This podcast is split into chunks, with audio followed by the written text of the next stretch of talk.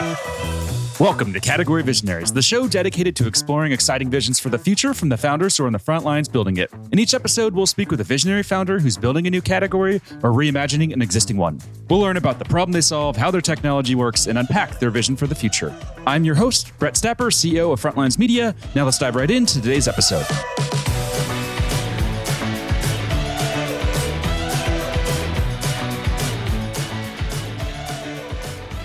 Hey everyone, and thank you for listening. Today I'm speaking with Ben Zweig, CEO of Revelio Labs, a workforce intelligence platform that's raised 19 million in funding. Ben, thanks for chatting with me today.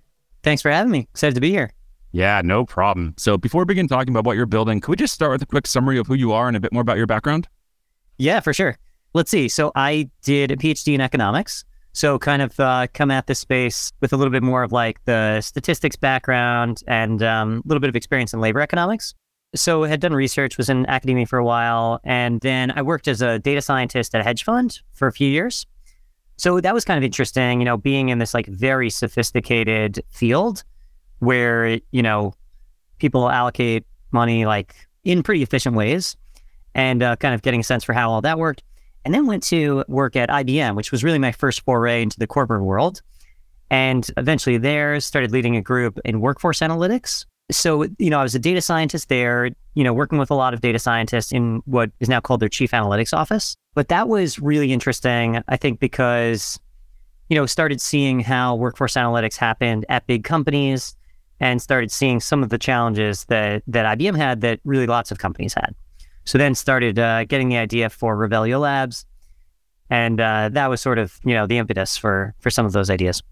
Nice. Super interesting. And we're going to dive deeper into the company in a second here, but a few questions we like to ask just to better understand what makes you tick as a founder and entrepreneur. First one is what CEO do you admire the most and what do you admire about them? It's a good question. So I've never really like idolized CEOs in the same way as other people. I think when I think of my, you know, the people that I really looked up to is mostly economists. And so, you know, looked up to them. But if I think about CEOs, I think probably Rich Barton is a really interesting one. You know, he founded Expedia and Zillow and Glassdoor and all these data companies where he's, you know, exposing data to people that would use it really to anyone and, you know, revealing something about the world that people didn't know before. And I think that's something that, you know, we try to do at Revelio. We're trying to, you know, Revelio is reveal, you know, we're trying to reveal something mm-hmm. and, you know, put this data out there in a clear way, in an organized way, in a way that's easy to access so that people can understand labor markets. And I really just admire the mission there. And I think there's just a lot to do. You know, we're getting more and more data literate as a society. And I think someone needs to organize this and facilitate access in a way. And I think he's been a tremendous force for good in that way. And I hope we can kind of continue on that path. I feel like there haven't been any big books about him yet because I feel like I would have uh, would have yeah. read that. It seems like a lot of people don't talk about him much, but I'll have to uh, dig into him a bit more. Yeah, yeah, he's underrated. I didn't realize that he also founded Glassdoor. That's super interesting. Yeah, well, he's co-founder of Glassdoor. I, th- I think all these companies have have co-founders, except for Expedia. I think he did by himself. Mm, interesting. All right. What about books? Is there a specific book that's had a major impact on you as a founder? And this can be uh, you know, one of the classic business books, or just a book that really influenced how you personally view the world and, and think about the world. So I would say two, if I'm allowed to say two. So the one that directly affected the the vision for Revelio Labs, I think, is Capital Ideas by Peter Bernstein. So that's basically the story. It's the history of how finance became sophisticated. You know, it goes through this time when it was all just like phone calls and and like relationships to an environment where people were um, you know, typing away at computers and using, you know, math and statistics and all that to make decisions around how to allocate capital. And it was so cool. I mean, you know, just the stories of the people who kind of pushed this idea forward and, you know, going through the resistance at the time. And I thought this is like really a tremendous like turning point in history when there's this whole sector of the economy that just is being born. And, you know, I thought, let's compare this to labor markets, which are bigger than capital markets, but way, way less sophisticated. And I thought, you know, someday someone's going to tell the history of how labor markets became sophisticated. And I really, you know, want to be, you know, I want to be like a part of that history. I want to be like mentioned in that future book. So I think the idea for Revelio Labs was really to kind of do for labor markets you know, what visionaries and, you know, like Myron Scholes or Harry Markowitz or whatever did for finance, and also what companies like Bloomberg and others have done for finance, and create this like ubiquitous source of shared information. And it just, you know, that was the idea. And I thought that was just like very inspiring. So I'd say that book, that was like inspiring from a business perspective. Personally, I really like Exit Voice and Loyalty by Albert Hirschman. It's just like, you know, a model of how people behave in scenarios that are just like not good. So it kind of makes me think about like attrition at companies, you know, like when something is, you know, when you're in a bad environment, do you leave or do you exercise some voice or try to change things? And I just think about that a lot. Like every time I watch a movie, there's always some like dynamic between like whether someone's going to move or fight for something. And it's always a struggle, like in lots of different situations. So I always come back to that and think about that a lot with like various business problems or just as we think about like, you know, the employee employer dynamic. So I just kind of love that one as well. Nice. Two books I haven't read yet, but I'll uh, add them to my Amazon list. Yeah, yeah, go for it. Nice. Well, let's uh, let's dive deeper now into the company. So I, I think you've touched on the origin story quite a bit there. So let's maybe talk about the product specifically. So what does that product look like, and what are people paying you to do and, and solve for them? Yeah. So ultimately, we're really trying to create something like you know a Bloomberg terminal, but instead of for financial data, it's labor market data. And you know, so that's one way to think about it. Another way to think about it is kind of a universal HR database. So every company's got their own HR data and that's a locked box. You know, they don't share that with anyone. And we are trying to collect the universe of public employment records and try to reconstruct or approximate the HR database for every company. So let me give you an example. So let's say you work at Microsoft. You know, you're there. You're in their HR database. You're a line item in that database. It says your name, your your job title, when you started, et cetera, things like that. And that's information that the Microsoft HR team owns and they don't really share outside of the company. But a lot of that information is actually mirrored in your resume or your LinkedIn profile or something like that. So there's a lot of public profile information that can be collected and sort of aggregated. There's also job postings. You know, companies post jobs. That's of course public. That's advertised, and they want to see like you know they're they're listing out like what they're hiring for, what the requirements are, what, what skills they want.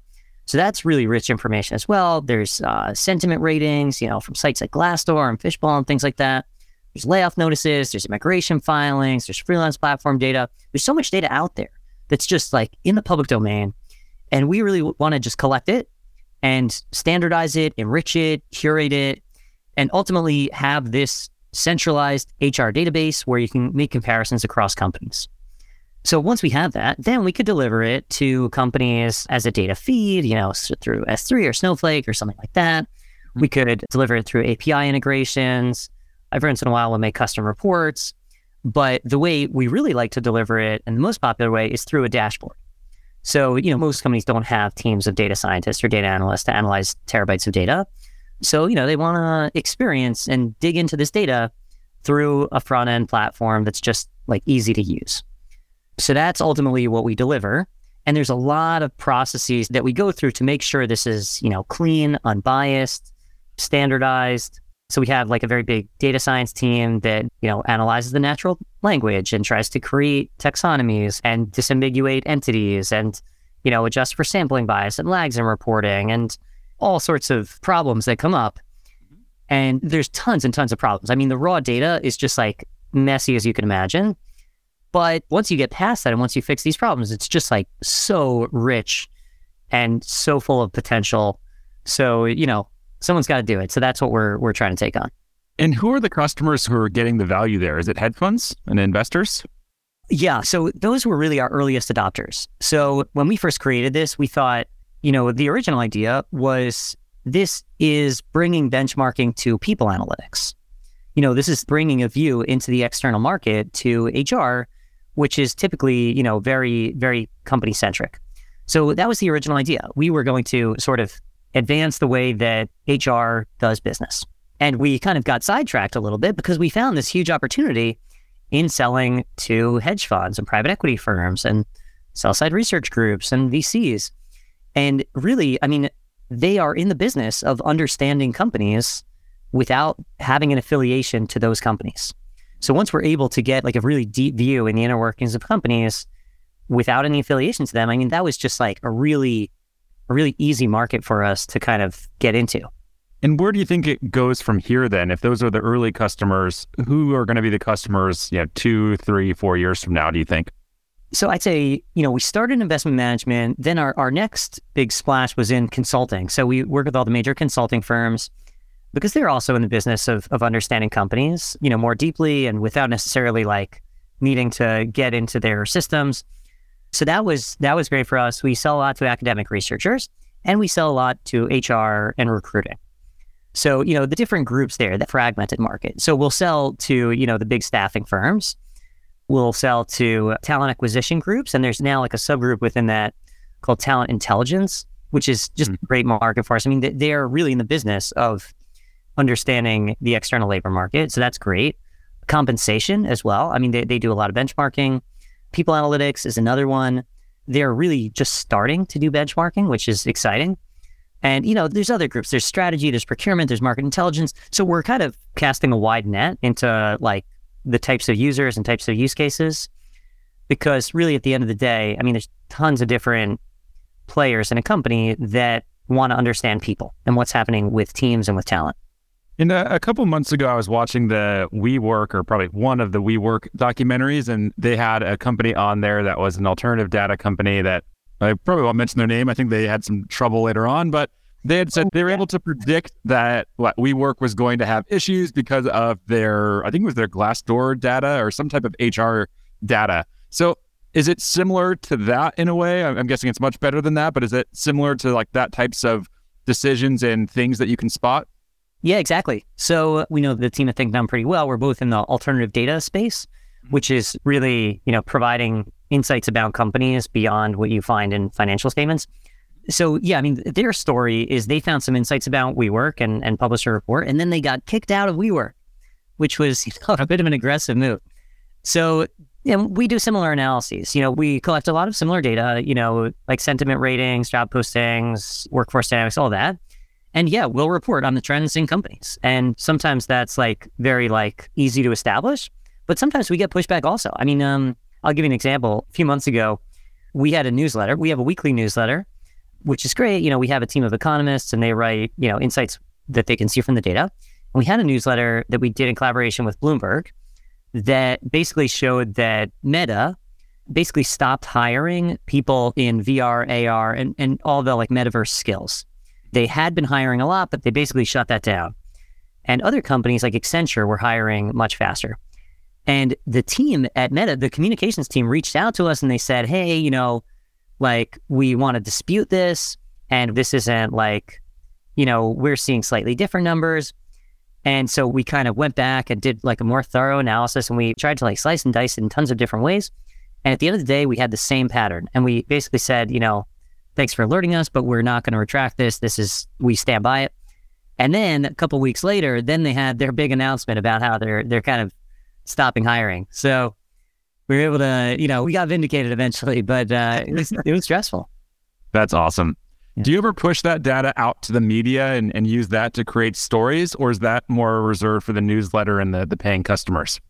We do a lot. So we're in the media almost almost every day now. We'll work a lot with, you know, we have we have a bunch of reporters we have good relationships with at Bloomberg and Business Insider and Wall Street Journal and New York Times and like a bunch of those just because, you know, they're in the business of looking for data to support their story.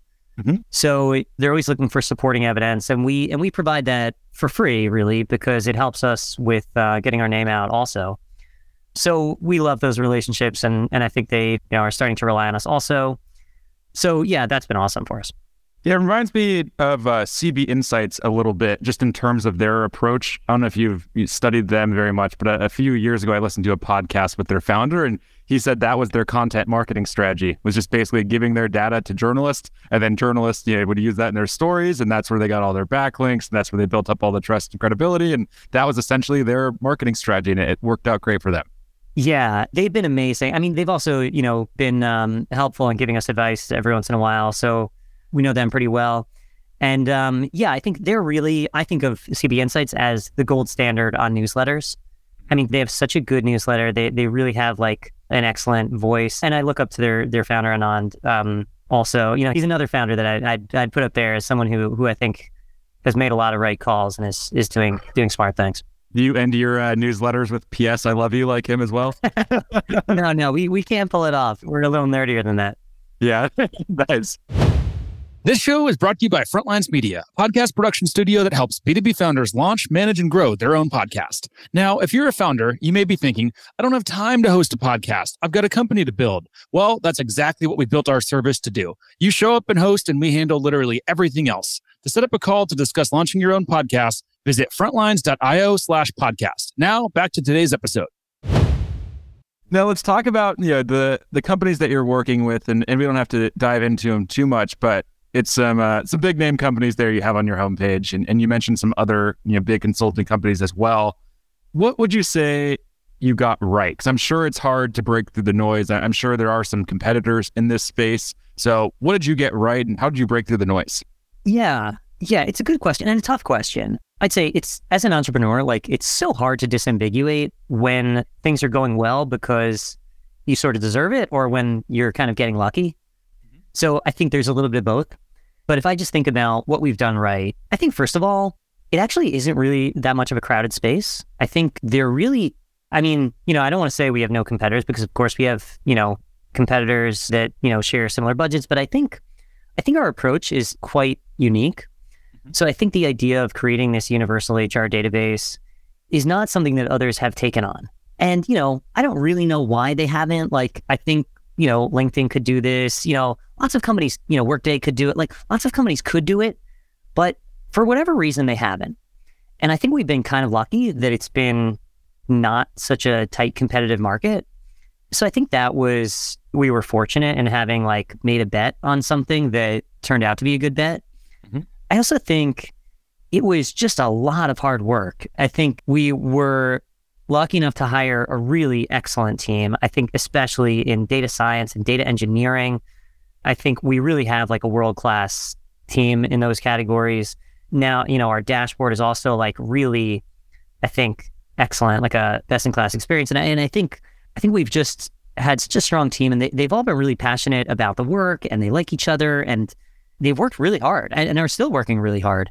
And I just think there's just a lot of problems to solve. And we just kind of started chipping away at those and doing the hard work. I'd say another thing that, that's sort of distinct about our approach is that we really had a very big product focus. So, you know, right now there's, I think, 55 people in the company and only four people don't write code. Everyone's really hands on. I mean, it's a very, very hands on environment. We have a pretty flat culture.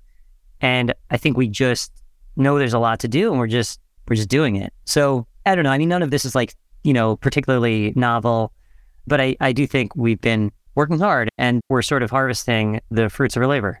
Makes a lot of sense. Now let's talk about market categories. So I had introduced you as a workforce intelligence platform. Is that the right category or how do you think about your market category? Yeah. So I don't know if there's others using the term workforce intelligence. I think that something that that we we sometimes say to make ourselves sound a little more distinct there is a category called labor market intelligence.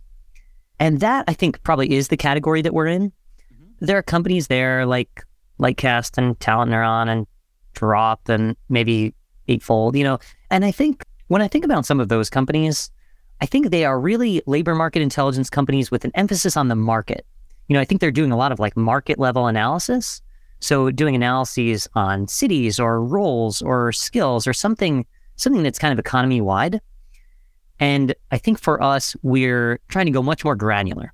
So rather than just know, you know, the trends for a role, we really want to know, you know, let's say the attrition rate of senior salespeople with skills in oncology at these, you know, four pharma companies, you know, something like really, really specific.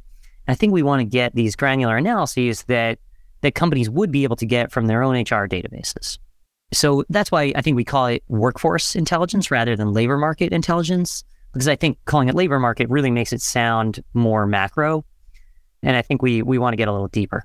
And it just sounds cooler, right? yeah, I, I, think so. I think so too. labor market intelligence just sounds like very boring. Workforce intelligence, I'd want to learn more. So I like the uh, I like the framing there. Cool. Now, if you look at the labor market intelligence field, is there like one giant in this space, or is it super fragmented? Like, like is there a Salesforce here, or yeah, the equivalent of a Salesforce, or what's that look like? Hmm. So I'd say there were two like really medium sized companies that just merged about a year ago.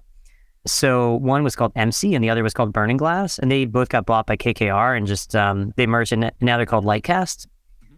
And they, I think, are the biggest in the space, but they're not they're not enormous. I mean, they're not the size of Salesforce.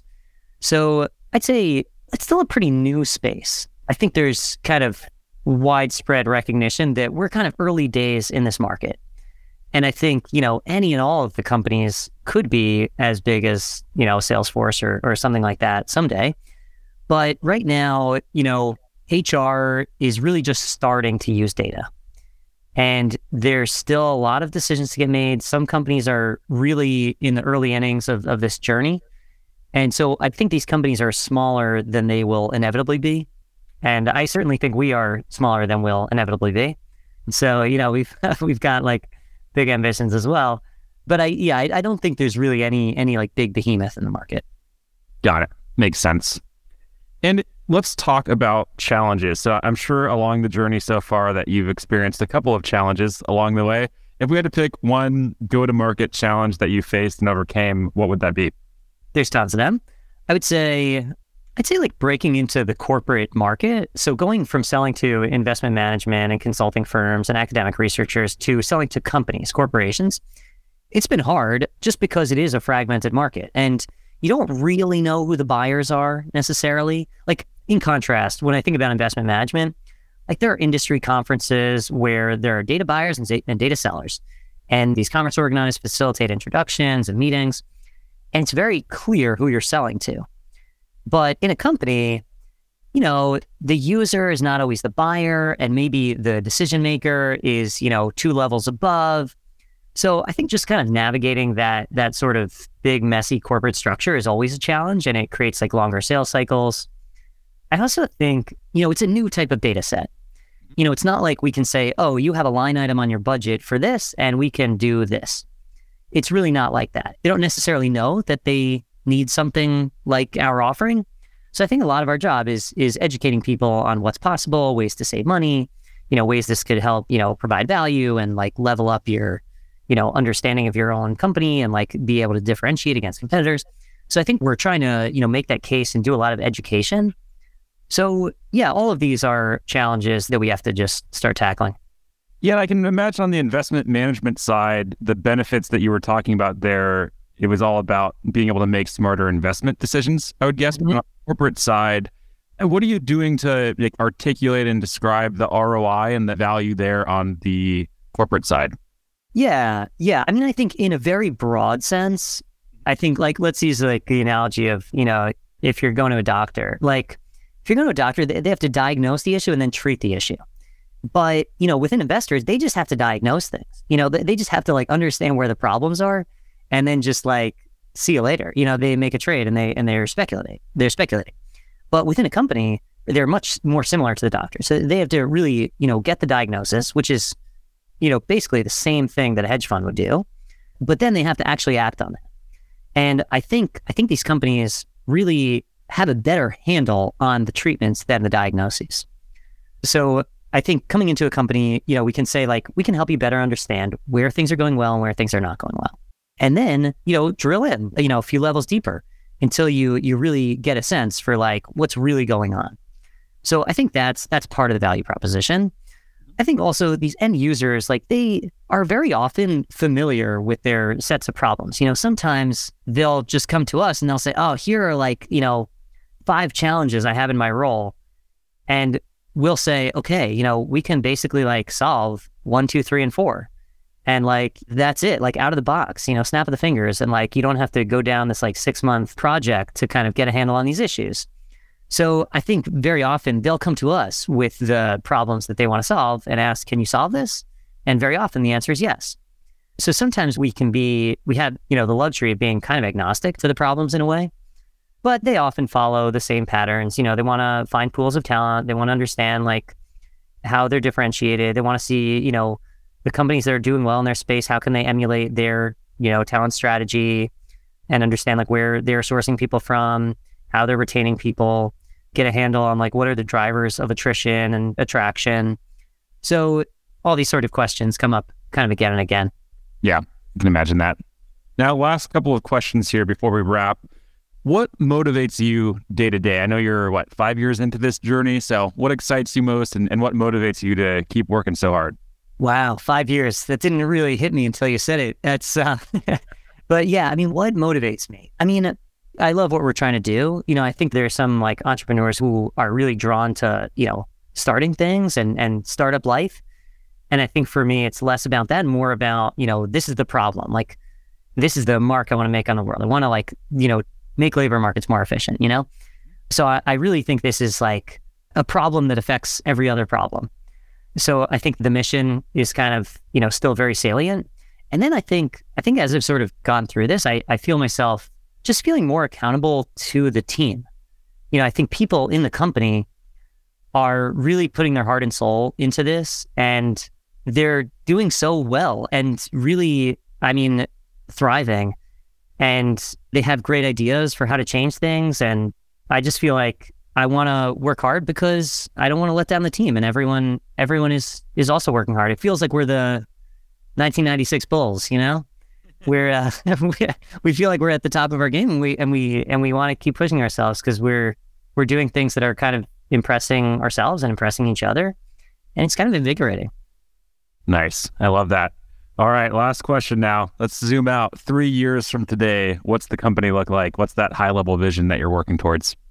Hmm. I would say, let me zoom out even further. Let, let, me say, even like 10 years. In 10 years, I really would like to see a Revelio Labs terminal on the computer of every person who works in HR, just like a Bloomberg terminal is, you know, used by everyone in finance. Like, mm-hmm. you know, I think that's the future that we want to build to. I'm not so optimistic we can get there in three years just because, like, there's a lot of change, you know, a lot of behavior that needs to change. And, um, you know, they sometimes say science progresses one funeral at a time.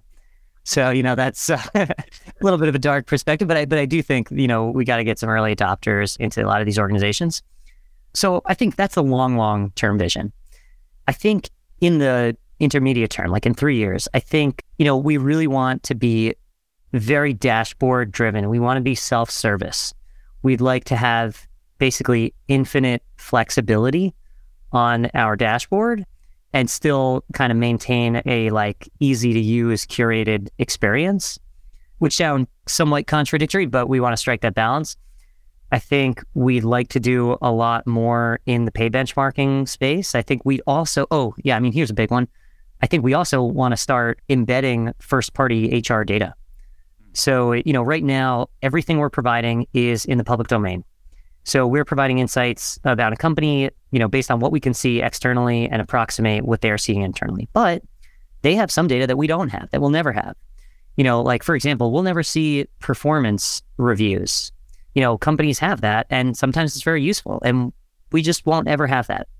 And we probably won't see reporting structure in a way that, you know, companies have that internally. But we have a lot of data that companies themselves don't have. We have a better sense of the skills that people have and where they go when they leave and where they come from and you know the activities people do and, and so much of that. So i think we we'd like to come into a company and say you know we can incorporate your own data and the external data and give you the best of both worlds and still be able to enable benchmarking across companies.